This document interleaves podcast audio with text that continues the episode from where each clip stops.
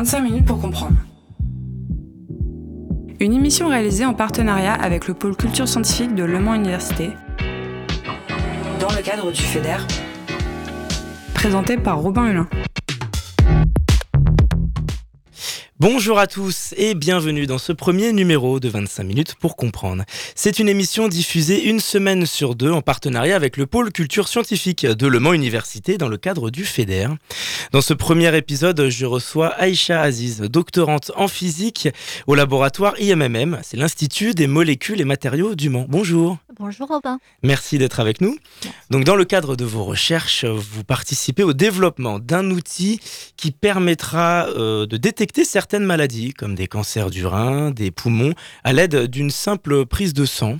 Donc on en parlera un peu plus en détail dans quelques instants. C'est un projet qui se fait dans le cadre euh, euh, d'un projet qui s'appelle la DIDNAID.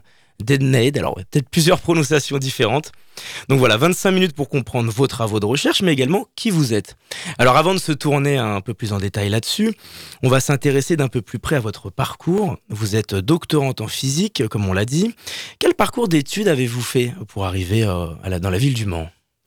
Alors, euh, je suis euh, effectivement doctorante en deuxième année à l'Université du Mans. avant ça, je suis étudiante étrangère euh, j'ai fait mes études euh, dans mon pays, le Maroc, mhm. euh, où j'ai réalisé ma licence en biologie cellulaire et moléculaire. Après, je suis venue ici en France pour continuer mes études de master à Paris. Et c'était dans le domaine de la technologie instrumentation pour le vivant, ou plutôt la physique. Et après, j'ai intégré l'Université du Mans pour finir euh, pour euh, continuer mes études euh, en thèse. Vous êtes venu en France parce qu'il y a dans les domaines de recherche beaucoup de thématiques de recherche, de travaux en lien avec ce que vous faisiez par rapport aux nanoparticules, aux molécules. Disons que la France et ses universités est un, pays où on retrouve beaucoup de ces recherches-là. Vous auriez pu aller ailleurs Oui, effectivement. Ben, parmi les causes qui m'ont poussé à venir mmh. ici, c'est que Déjà, euh, mon pays, c'est un pays francophone et ici, euh, la recherche, il est euh, très développé. et la deuxième motivation, c'est avoir la double compétence dans ma carrière, d'où le, le, fait que j'ai commencé des études ici plutôt en physique. Est-ce que le Mans Université est université, là on parle de la France plus globalement, est-ce qu'il y a euh, des projets de recherche euh, assez euh, avancés, assez célèbres dans le Mans Université? Est-ce que c'est une, université en avance, disons, par rapport à d'autres? Alors, moi, je travaille à l'Institut des molécules euh, et matériaux du Mans. Euh, c'est un laboratoire qui est euh, assez grand. si ma mémoire ne me trompe pas, il y a plus que soixantaine enseignants-chercheurs. Il y a des, des, ingénieurs, des techniciens. Et, et le, ce laboratoire, il est divisé sur quatre thématiques. Il y a la synthèse organique, le polymère, la, les matériaux organiques et il y a la physique. Euh, du coup, oui, c'est une université qui est assez grande. Euh, avec des sujets, des thématiques qui sont assez intéressants. Et vous, qu'est-ce qui vous intéresse le plus dans ces domaines de recherche en particulier?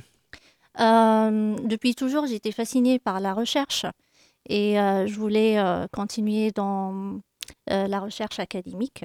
C'est pour ça que je voulais en fait finir mes de, de faire mes études en thèse. Bon, on va se tourner d'un peu plus près vers vos travaux de recherche. Vous participez donc au développement d'un outil qui permettra de détecter euh, certaines maladies comme des cancers du rein, des poumons plus facilement. Comme on l'a dit, ce projet se fait dans le cadre euh, de Dead Need. Alors avant de se tourner euh, plus en détail sur le déroulé et la façon dont vous procédez, expliquez-nous quel est l'objectif de ce projet. Alors, le projet DEDNA, DEDNA, oui, c'est ça. Euh, c'est un projet européen. Euh, le but, c'est de développer euh, une nouvelle plateforme de biodétection innovante dont les avantages et les bénéfices se situent en termes de la sensibilité et aussi de la rapidité. Donc, L'objectif, c'est d'améliorer notre façon de détecter des cancers, puisqu'on parle des biopsies. Est-ce qu'on peut expliquer un petit peu les biopsies, ce que c'est concrètement? Alors, la biopsie, euh, c'est une technique pour euh, faire euh, des analyses, Mm. c'est de prélever le tissu que le médecin il se doute qu'il y a une maladie dedans, le cancer ou autre. Et après, il y a derrière toutes les analyses qui se fait sur ce morceau. Ce, qui ce est- morceau qu'on a prélevé, ouais. Exactement. Et euh, c'est un peu hum, douloureux. Après- Agressif, comme vous dites, entre guillemets. Exactement, oui. Et euh, le... Parce que disons que euh, c'est une, une opération qui, qui- qui nécessite, euh, qui donne des séquelles physiques. Et donc l'objectif, c'est d'améliorer un peu ça et d'aller plus loin, plus rapidement. Oui. Que ce soit moins douloureux, surtout. Exactement. Parce que le, le biodétecteur qu'on veut euh, développer, euh, ça sera plus rapide et ça ne nécessite pas un prélèvement d'un tissu. Euh, ça sera juste un prélèvement du sang. On ne sait pas exactement comment ça sera, mais genre, ça sera juste un prélèvement du sang. On va le déposer sur notre instrument et l'analyse, ça sera très sensible et aussi rapide et sans douleur, j'espère. Et donc dans ce projet, on parle de spectroscopie Raman, c'est ça? Oui. Est-ce que vous pouvez nous expliquer ce que c'est? Alors, la spectroscopie Raman, euh, c'est une technique euh, qui a été découverte en 1928 par euh, un chercheur, Sir Raman. Mhm. D'ailleurs, il a eu le prix Nobel de physique pour cette découverte en 1930. Euh, cette technique, c'est une technique vibrationnelle, c'est-à-dire euh, ça nous permet de déterminer euh, l'empreinte vibrationnelle de la molécule. C'est comme si je dis l'empreinte humaine, Ouais. que là, c'est une empreinte moléculaire. Euh, le principe, c'est que si, euh, on a la molécule qu'on veut détecter. On va envoyer un laser qui est pour la molécule, c'est une masse d'énergie. La molécule, elle va prendre une partie de cette énergie, elle va l'utiliser pour vibrer. Et l'autre partie, elle sera diffusée. C'est ce qu'on appelle euh, diffusion Raman. Et il y a euh, tout ce qui est informatique Mhm. derrière qui va euh, traduire cette énergie diffusée en un spectre que nous, on va l'avoir, on va l'analyser et l'étudier. Et le diffusion Raman d'une molécule A, bah, ça sera différent d'une molécule qu'on va appeler B. D'accord. Allez-y, oui. Oui, euh, je voulais dire que euh, il y a un inconvénient pour cette technique, c'est que euh, il est très peu sensible et par conséquent, l'étude des solutions qui est très diluée bah, n'est pas donc envisageable. C'est pour ça, dans notre laboratoire, on travaille avec une technique qui s'appelle la spectroscopie Raman, mais cette fois exaltée de surface. C'est une technique qui est euh, dérivée de la technique euh, classique, spectroscopie Raman, sauf que là, on pose notre molécule au voisinage d'une Mhm. surface nanostructurée, métallique euh, en général en or. Et Et c'est de là qu'interviennent ce terme de nanoparticule.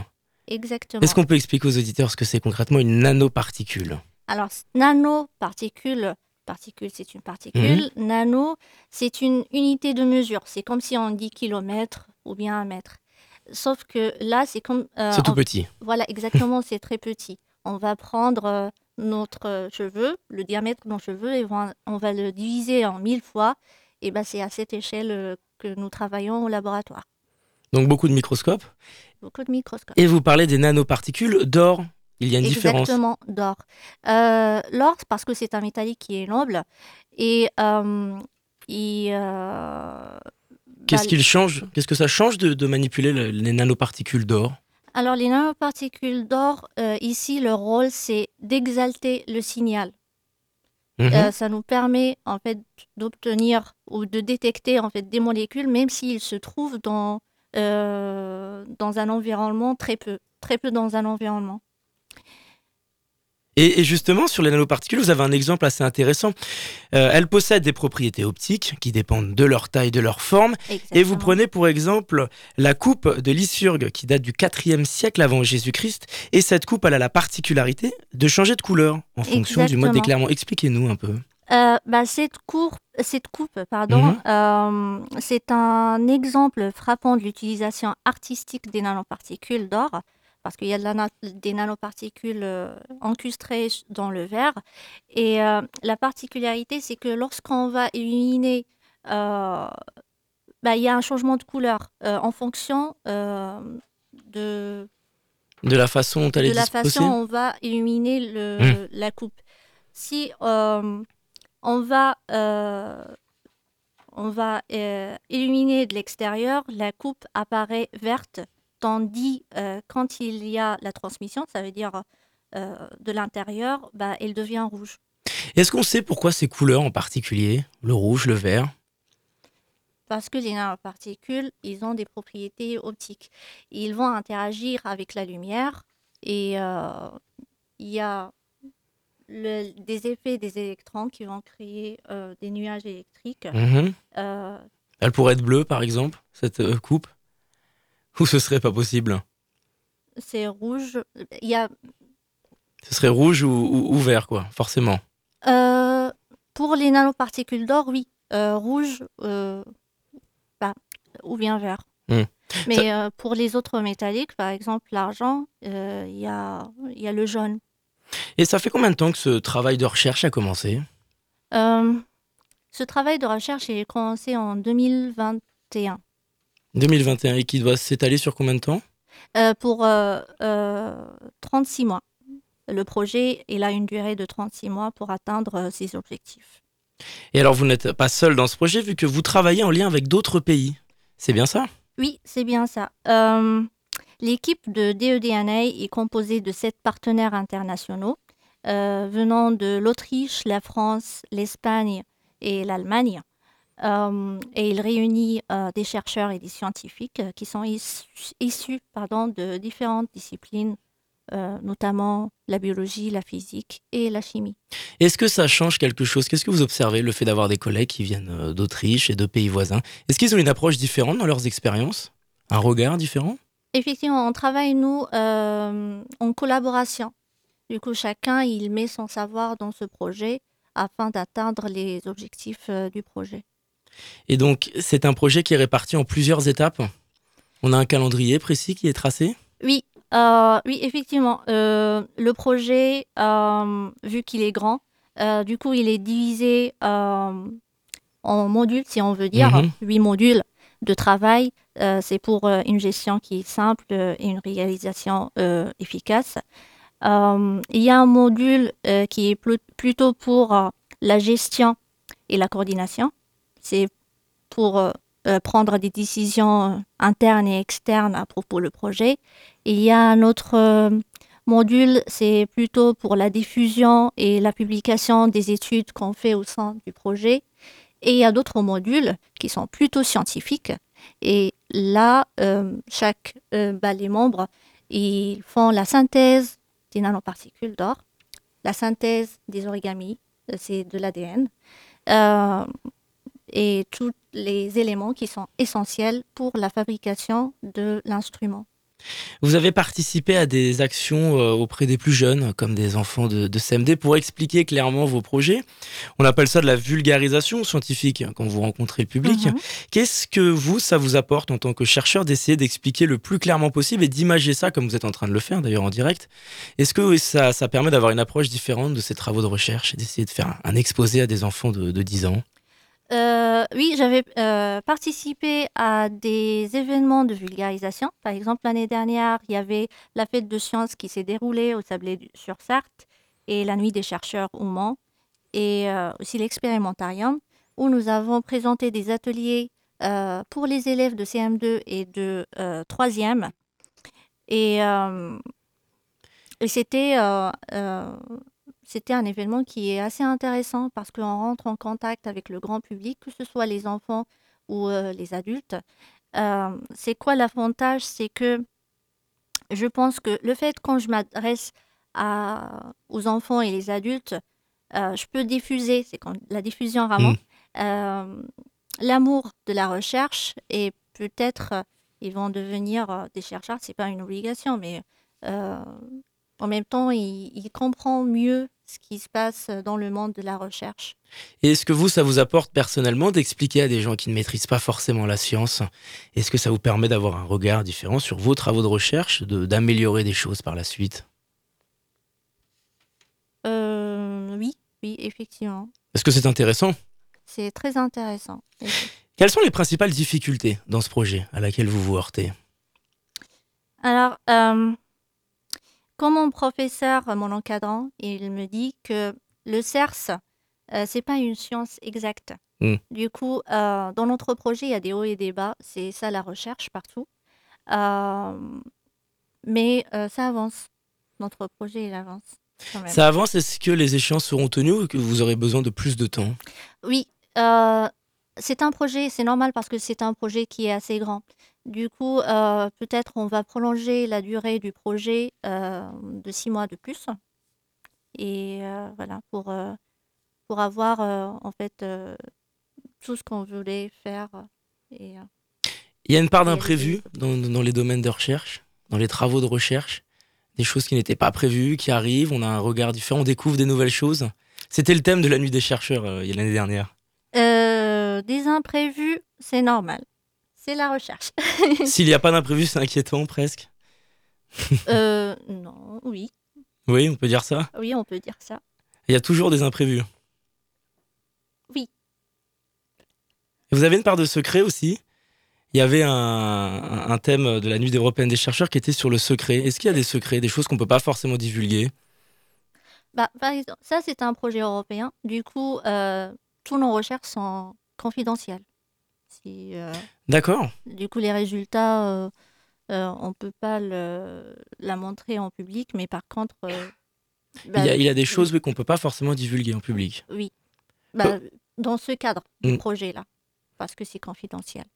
Mais la thématique et tout, on peut, on peut dire. Comment on explique justement qu'il y ait des choses qu'on ne puisse pas divulguer au public? Qu'est-ce qui fait qu'il y a des choses secrètes qui sont compliquées à divulguer? C'est pas difficile à divulguer, mais c'est C'est complexe Oui euh, Je vous ai posé une colle. Est-ce que vous avez d'autres projets pour la suite, en tout cas, Aïcha Aziz En parallèle et pour la suite dans les mois à venir? Euh, pour les mois à venir, mon projet, c'est plutôt ça. Je, suis, je consacre tout mon temps pour ce projet-là.